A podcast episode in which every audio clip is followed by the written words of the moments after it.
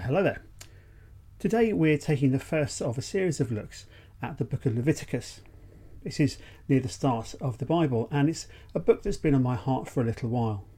I'm quite keen that we take the opportunity to look at this book, not least because for many people it feels a bit impenetrable. Now, the reality is that the Bible is not an easy book to read. And there's good reasons for that. This is a book that illuminates the person of God, that tells us about his character and all about the ways he interacts and has interacted with countless people, the countless little bits of humanity, all the way down through history. So it's perhaps not surprising that reading the Bible is sometimes difficult, but Leviticus has a particular place in our understanding. It feels opaque in some ways, or or a, a long way away or far from where we are. So we're going to take some time in looking at it.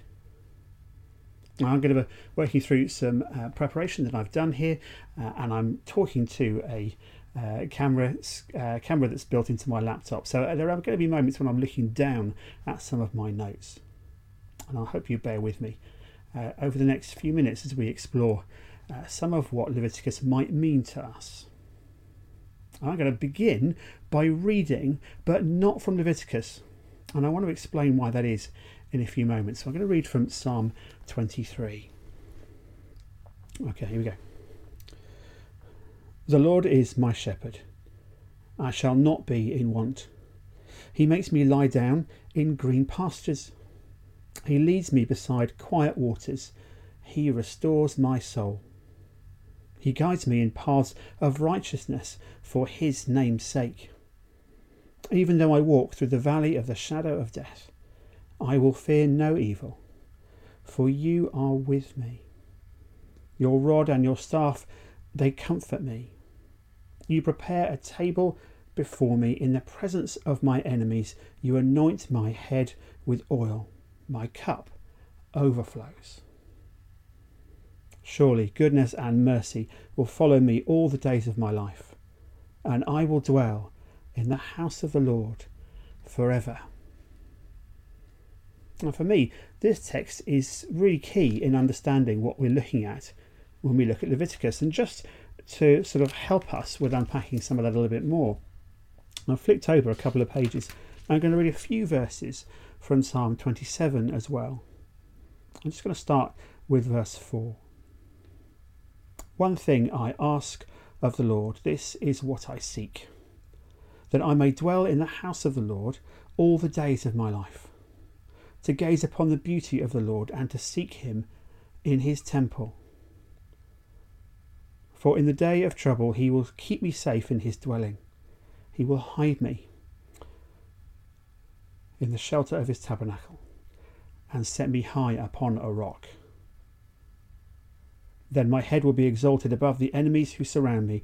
At his tabernacle, I will sacrifice with shouts of joy. I will sing and make music to the Lord.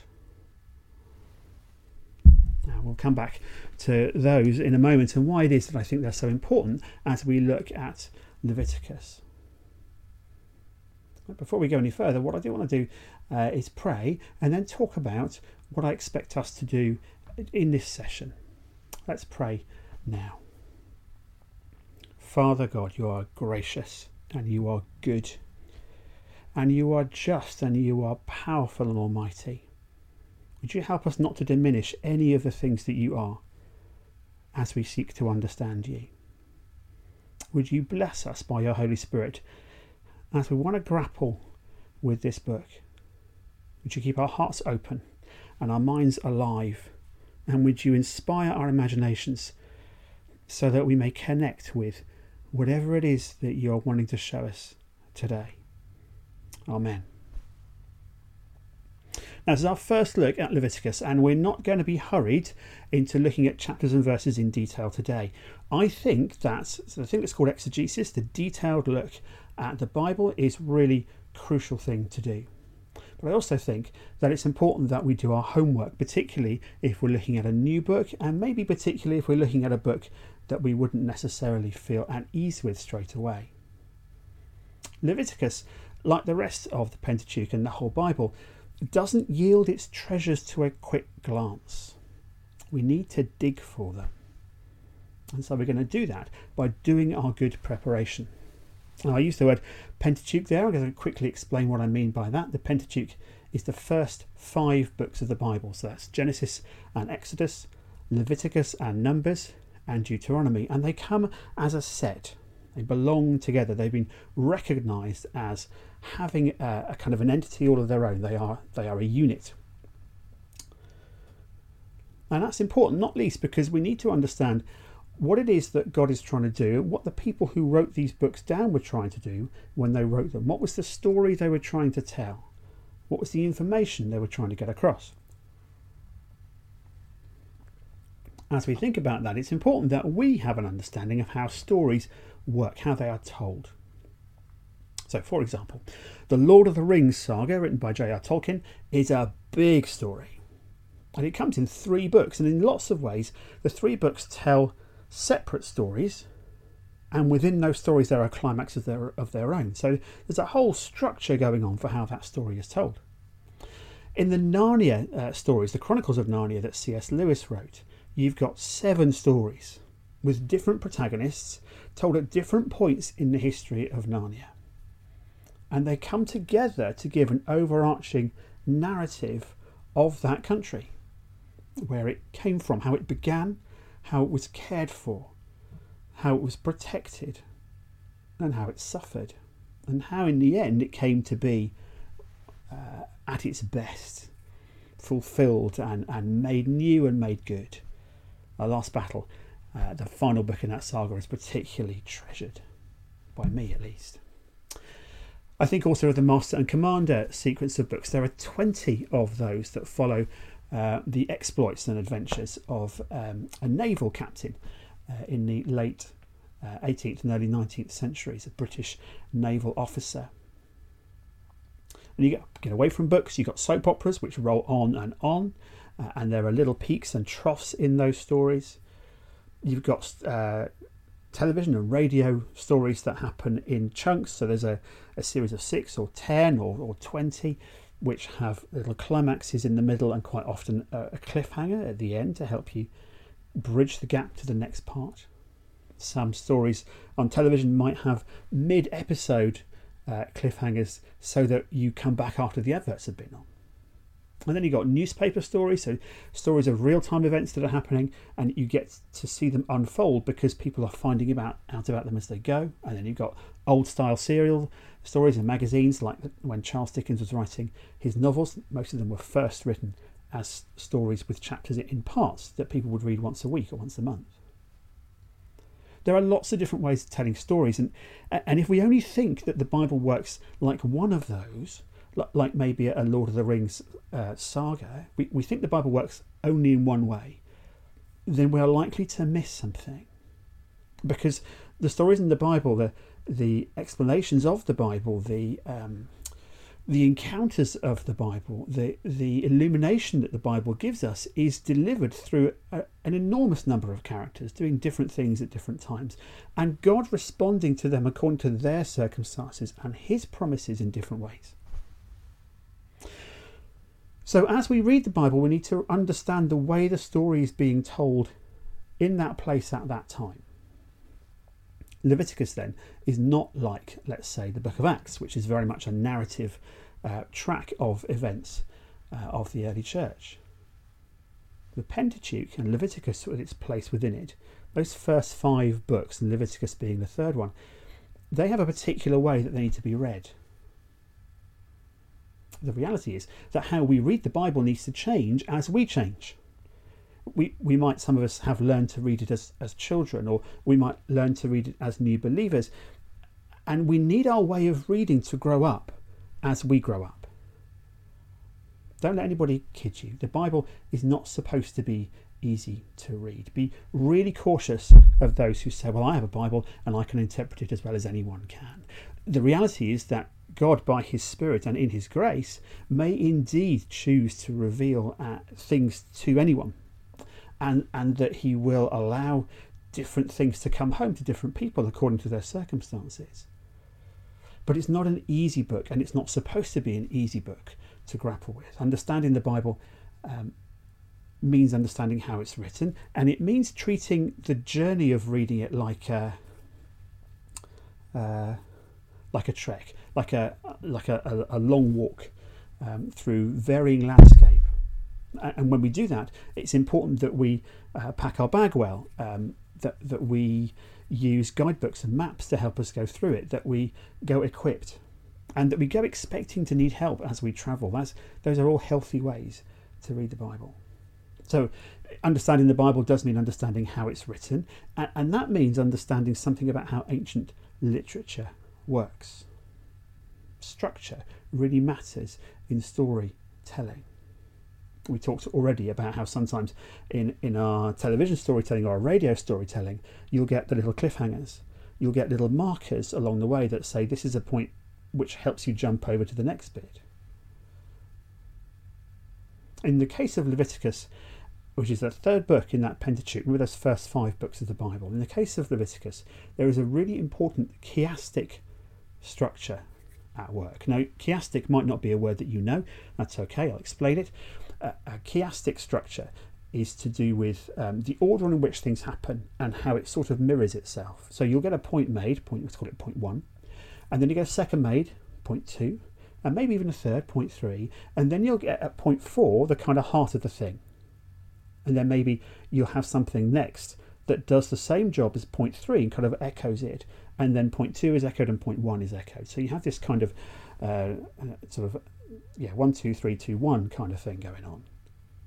There's a lot of chiastic structure in the Bible. Not everything in the Bible works that way, but plenty of it does, and it's because when the Hebrews and later on uh, sometimes the Greeks too were writing, the way in which you structured what you wrote was part of how you conveyed its meaning. The chiastic structure is important for us as we look at Leviticus.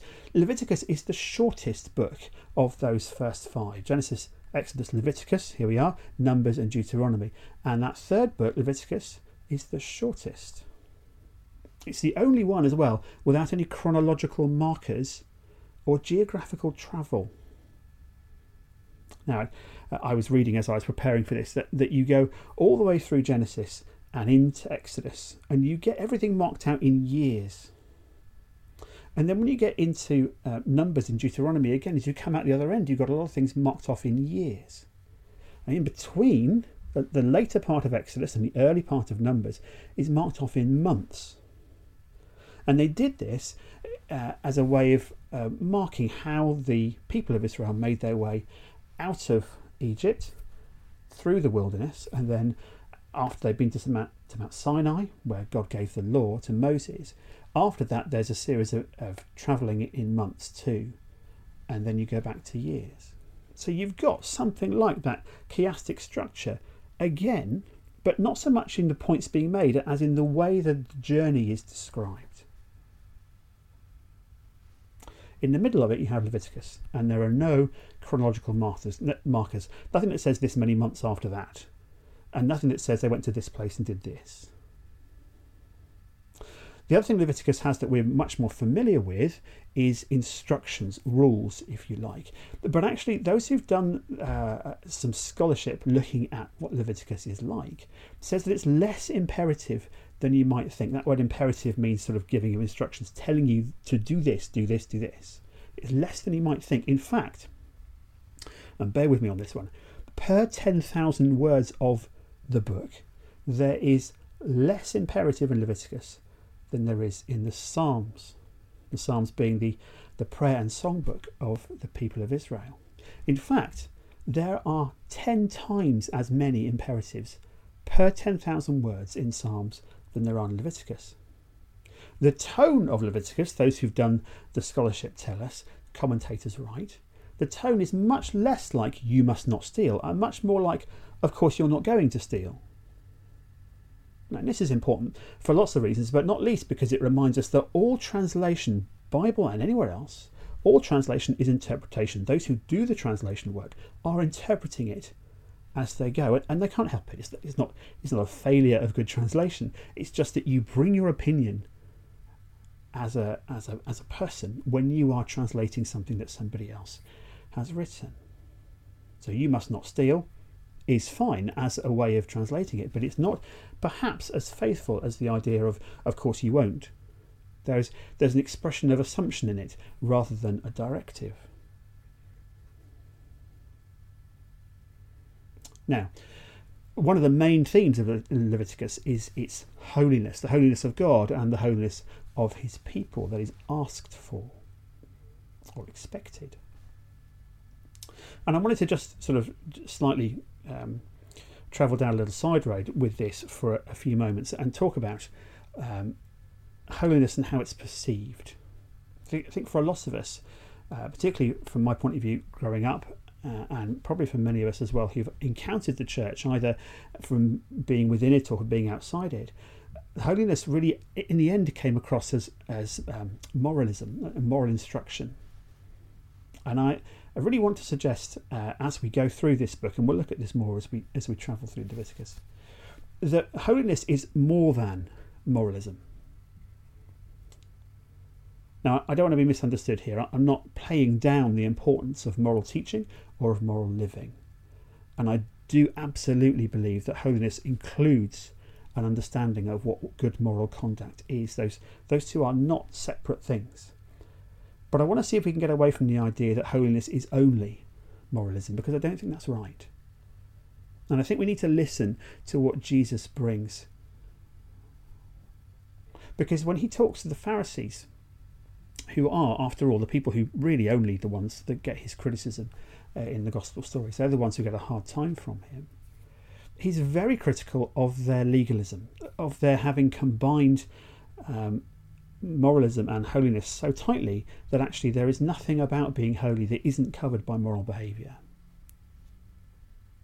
The legalism of their teaching was not Jesus' way. All we do is try harder or obey the rules better, then we are doing what the Pharisees were telling the people to do. But actually, Jesus offers something else. Jesus promises a light burden in Matthew's Gospel. He promises fulfillment and, and joy. He also tells us that being his apprentices is going to bring hardship. But that's not an either or thing. It's not that if we're being disciples, then we should expect no joy at all and no fulfillment. Neither should we expect it to be all fulfillment and joy and no hardship. It should be expected to be both. So there is a light burden. There's not a moralistic um, uh, not a moralistic weight to carry. We're not dragging the big boulder of moralistic um, obligation behind us as we are being apprentices to Jesus our Master. Jesus criticized legalism. It's not behavioral form filling. For all that moral moral behavior is important and should be observed and understood, that isn't the whole of the thing. Holiness is about dwelling in God's presence and what it looks like to be dwelling in God's presence and how He makes it possible for us to be holy. There's a lot more I could say about this. I just caught the microphone there. Uh, there's a lot more you could say about this, and I would encourage those who would like to know more about Jesus' interaction with the Pharisees and the, the problems that he had with the way they went about things. Really encourage you to get hold, if you can, of a, of a book by a guy called Gary Tyra called Defeating Pharisaism. It's really expensive in paperback, but if you can get an e copy, it's really quite reasonable. It's pretty accessible, very good scholarship, and well worth a read to go back to Jesus and Pharisees. Put more plainly, law keeping does not put us in God's presence, and Leviticus doesn't suggest that it will. The thing that puts us in God's presence is that God has opened a way for us to be there. If you like, you could say um, that um, buying trainers doesn't get you to the end of a marathon. It's it's it's the it's the running that gets you there. There is a process. There is a journey that's involved. It's not simply a question as if you wear the right uh, shoes anymore. It's a question if you obey, obey, the right rules, you will get to be with God. There are flaws in that uh, analogy, but I'm hoping you can see what I'm getting at. Ticking boxes is not the Jesus way, and actually, Jesus criticised the Pharisees for expecting eternal life to work like that. Even to criticizing them about their attitude to Scripture. He said, this is in John 5, you study the Scriptures diligently because you think that in them you have eternal life. These are the very Scriptures that testify about me, yet you refuse to come to me to have life, says Jesus. Here's the reality God provides an approach to Himself. He makes that path possible. He has laid out a route by which we can approach Him and be with Him. Back to Leviticus. It's in the middle.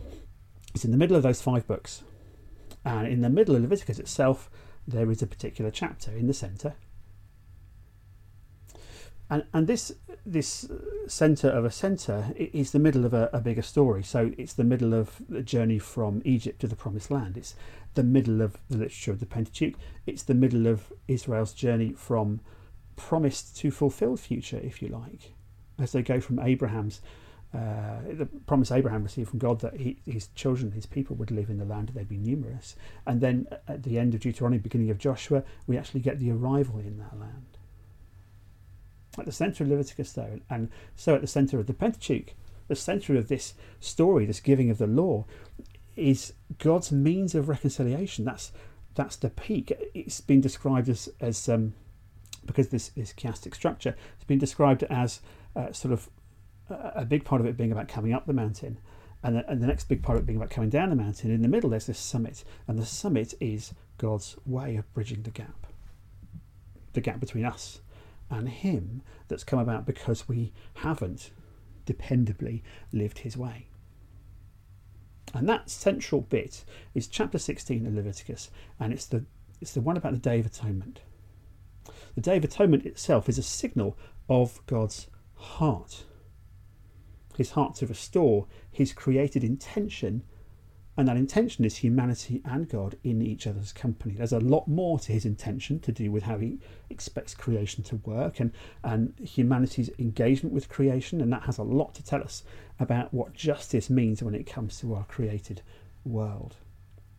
But the thing I'm focusing on here is God's intention that we should be renewed in our relationship with Him, we should be reconciled to the Father walking, as, as Genesis puts it, in the cool of the evening together.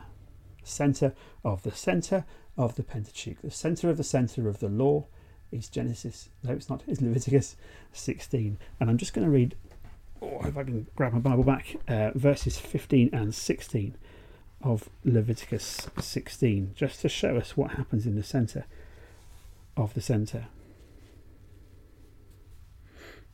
So he then uh, he shall then slaughter the goat. This is a reference uh, to Aaron, who will be taking responsibility for the priestly behaviour on the Day of Atonement. He shall then slaughter the goat for the sin offering for the people, and take its blood behind the curtain, and do with it as he did with the bull's blood. He shall sprinkle it on the atonement cover and in front of it, and in this way he will make atonement for the most holy place because of the uncleanness and rebellion of the Israelites whatever their sins have been. He is to do the same for the tent of meeting, which is among them in the midst of their uncleanness. I'm just going to read verse 16 again.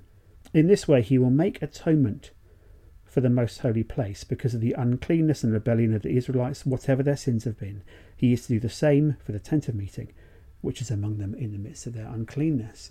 The centre of this uh, Day of Atonement which is itself is the centre of Leviticus, which itself is the centre of the Pentateuch story, is God's desire to reconcile him to us.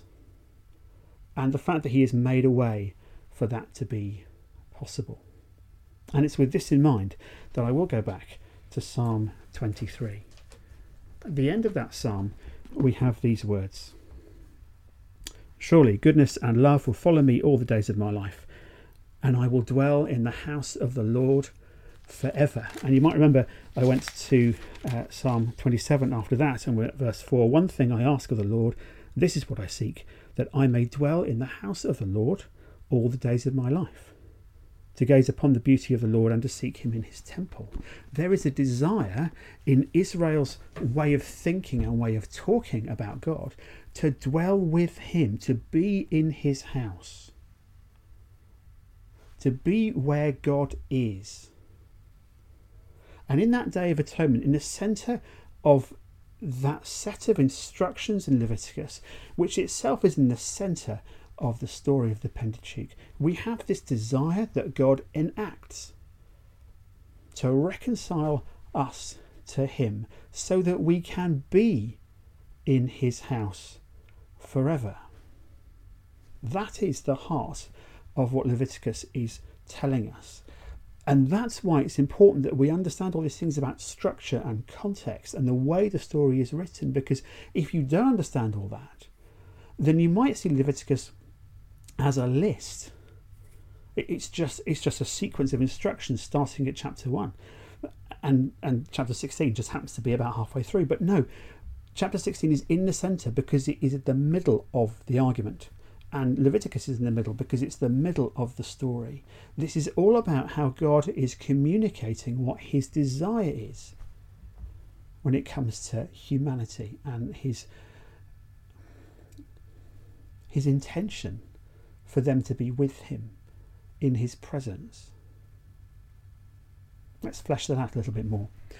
Uh, at either end of the Pentateuch, uh, at the very beginning, Genesis, we're looking at Genesis 1 being a creation story, and, and Genesis 3 gives us a sense of God's intention for humanity.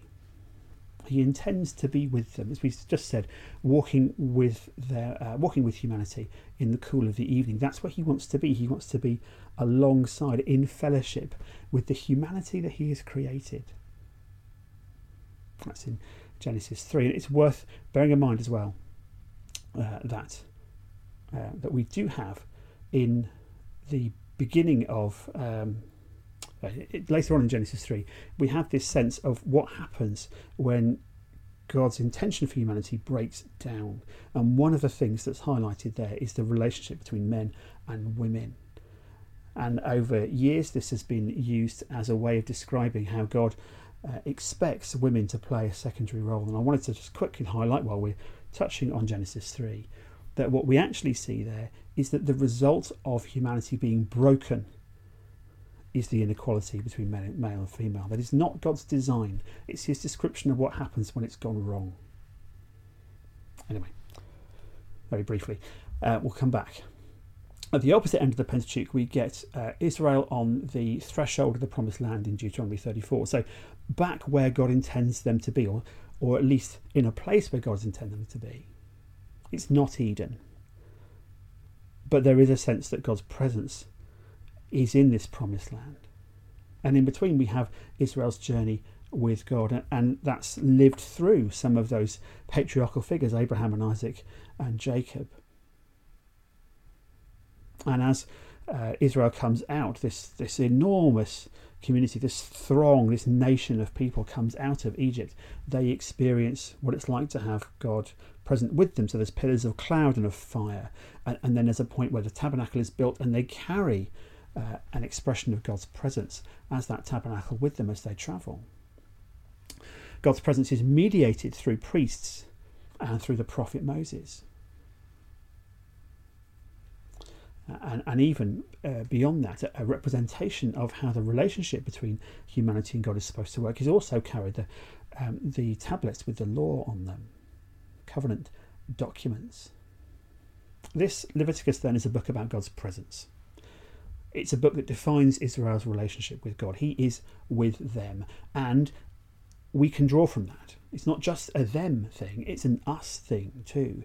It defines God's relationship with us. He longs to be with us. He has uh, given Jesus and allowed Jesus to be horribly, painfully, torturously executed so that he can reconcile us.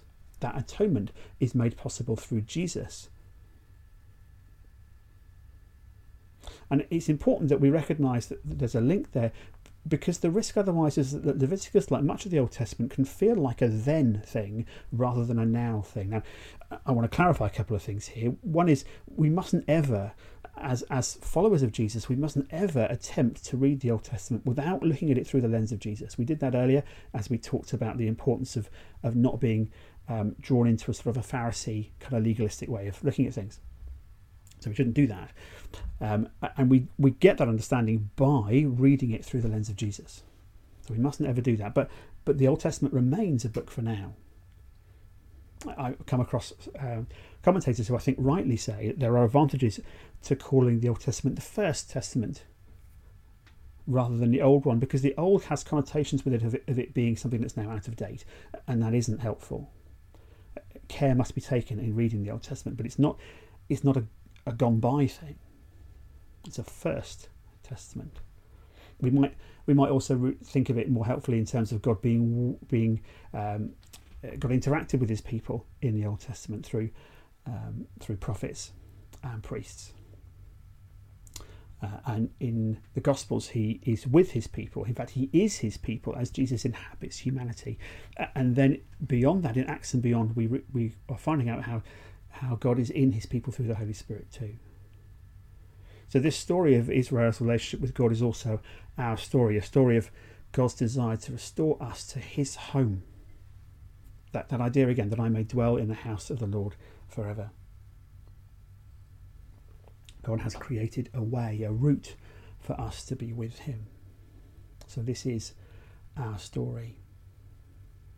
If you like, the holiness of God that Leviticus is going to talk about and we'll spend some more time looking at later is a very good way of describing the fullness of life that Jesus says he comes to offer in John 10. I've come uh, that people might have life in all its fullness. And that's said in a context of, of there being threats uh, of others who will distract God's people away from his voice. Jesus did come to bring fullness.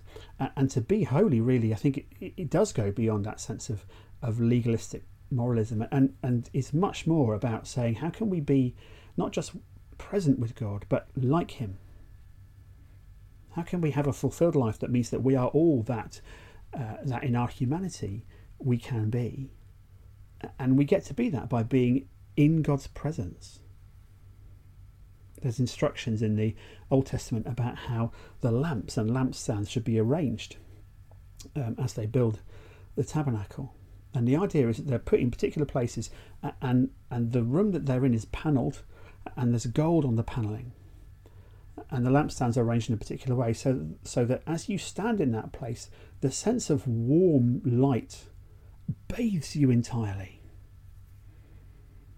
that is the way in which the presence of God is available to us, the warmth of His light.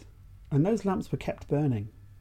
God's presence would forever be symbolically in place, bathing His people in the warmth and light of His presence. There is more that we will say about uh, being holy and how God says, Be holy because I am holy. And those things are really quite important for us. Um, we need to ask how it can be that God makes it possible for us to approach Him when He is so holy and we are so not. When Moses first encounters Him in the burning bush, um, Moses has to stay back because the holiness is so great that actually uh, it would consume him. And yet we are invited. It's scandalous in many ways that God would in, in his purity, invite us in our grubbiness to be with him. It's, it's almost criminal. And yet he does it. To approach an amazing, pure, beautiful, and formidable God, that's made possible for us, our, our, us shabby and broken people. And that's that's something uh, criminal is the wrong word to use because because we wouldn't ever think of God as doing something criminal, but it is scandalous and there is something about that language of, of um, who done it that which is helpful here. We're talking about motive and, and means and opportunity, and and the motive for God wanting to make us available to Himself, for us being present with Him, that motive is entirely love. That's why He wants us to be where He is, not because we can add to Him, not because we make Him better by being there, but simply because He can see that where He is is good, and He wants us to be able to share that goodness with Him. That's motive. There's means. We are wayward and we are rebellious and we consistently go against God's will, and yet He sets out the possibility for us to be in His presence again. He, d- he does what's needed. We, we can't. He does it so that the light of His presence might flood over us again, like it's described And there's opportunity.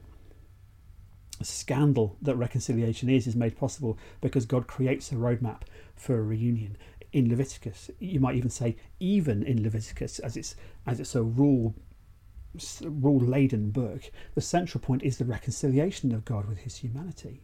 That's His roadmap. How how can I invite you in, my people, and then how can I help you to stay with me and walk with me?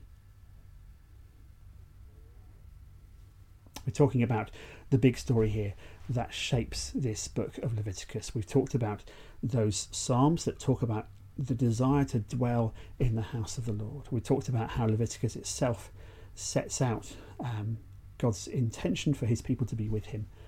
Uh, it, we will see in due course how the first chunk of, of Leviticus is about how we approach, and, and then we get this Day of Atonement, and after it, we get how we might remain in God's presence.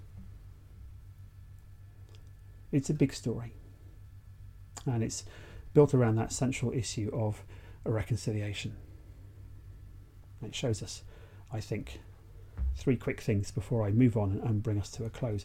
One, reconciliation with God and dwelling in his presence are central themes of the regulations of Leviticus. There are plenty of regulations. Whether we see them as imperative or not, there's lots there for us to unpack.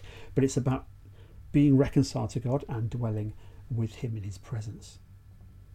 Second thing is the invitation for humanity to dwell with God is the heartbeat of the whole of the Pentateuch. The fact that this is in the centre of Leviticus and Leviticus is in the centre of the wider set of five books tells us that the writing of all those five books, with its shortest one in the middle, is about describing this invitation to be reconciled to God.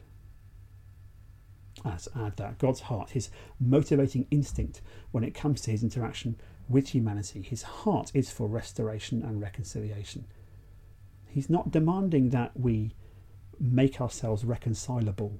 He's not demanding that we go to a place where he might then accept us. He has already opened up the possibility for us to be there, and then he invites us to walk that path.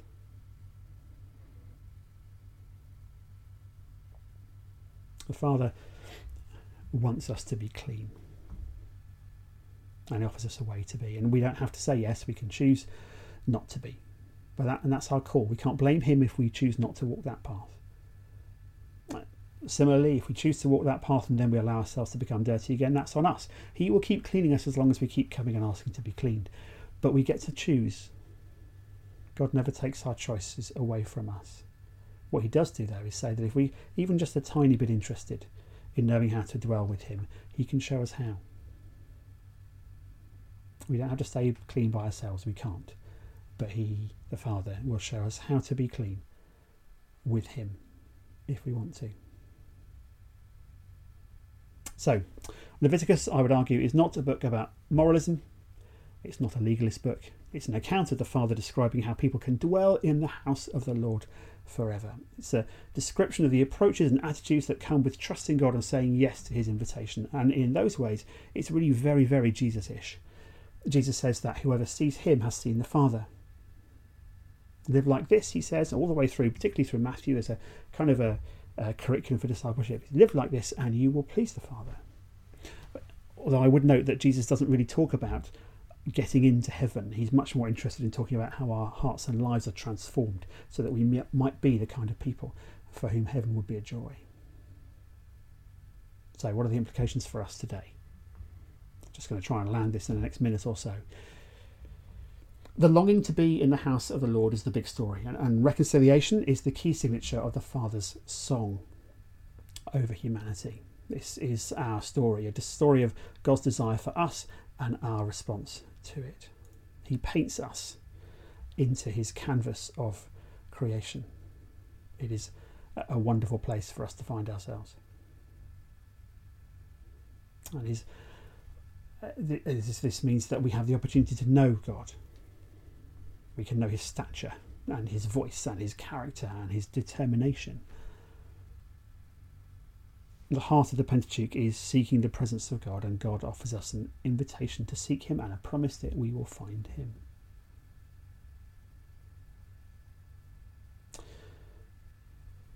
So, finally, in this introduction to Leviticus, we see an invitation to be like God and to be in his presence.